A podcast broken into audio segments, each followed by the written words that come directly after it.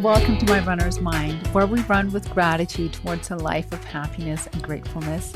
I'm your host, Stine Turgeon, and I believe that as runners, we're uniquely positioned to choose gratitude over negativity. Running itself is so badass, and each run offers multiple opportunities to turn a potentially negative thought or feeling into a positive one. Tune in as I'll share behind the scenes of what goes into my 12 week program, My Runner's Mind, which is mindset and spiritual coaching for women runners who know that they're ready to shift away from the shoulds and oughts in their running routine and replace them with want and desire to live a happier and more balanced life. Are you ready? Let's go!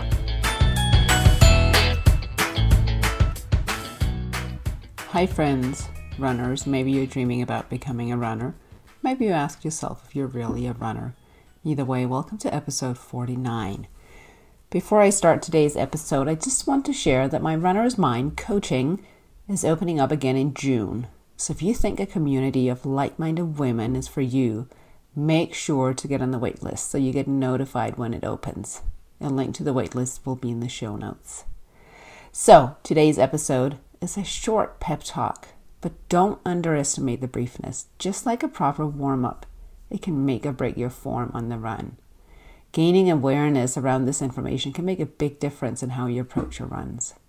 So let's talk about accountability today and how understanding this concept can help you as a runner. We've all heard phrases like, I want accountability. I need accountability. I need to be accountable to somebody to see results. I want to feel accountable. These phrases create different feelings for many of us. For some, it may mean excitement or relief, maybe inspiration or dread or pressure, even. But before we go on, so take a minute to consider what feelings comes up for you. Just notice these feelings. How do they feel in your body when you think about accountability? I'm just going to pause here and let you just feel. What do you notice? What feeling comes up? Runners as a group are very doing oriented. That's how we accomplish our running goals, obviously, by actually running the distance. It's interesting to become aware of what drives the doing, the thoughts and feelings behind being accountable to running. That's why I wanted you to take just a minute to feel if it's a positive or a negative feeling you feel. So, what exactly is accountability?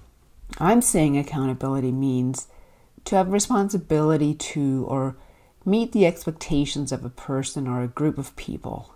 Does knowing you have somebody else watching you or telling you what to do make you feel relieved because you can't trust yourself to create a new habit or achieve a goal?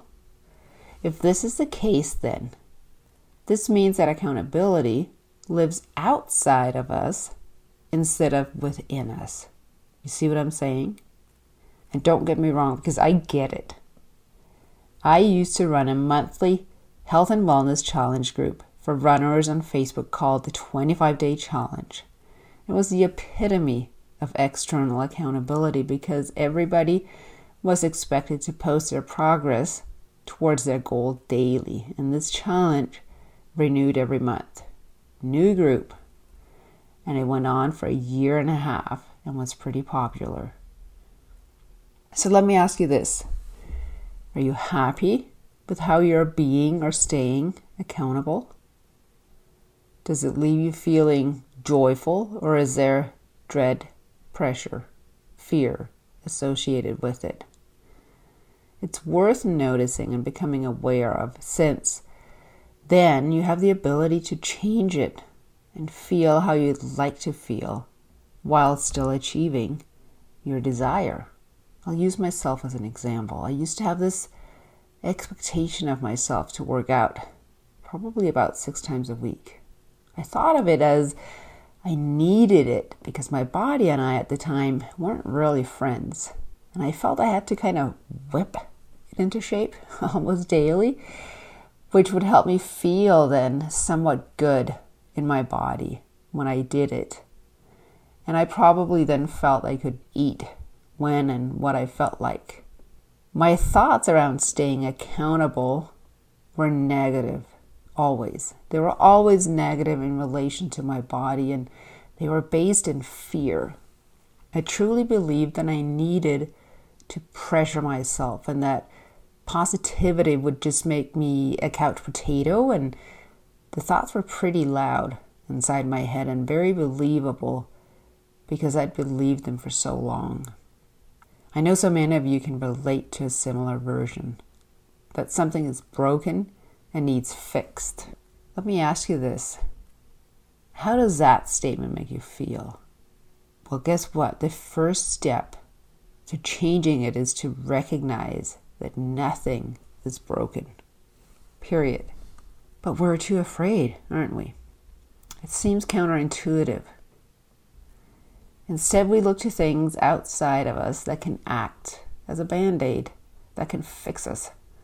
A product that promises certain results is an easy solution to reach for because we can then transfer the accountability of our success to the product.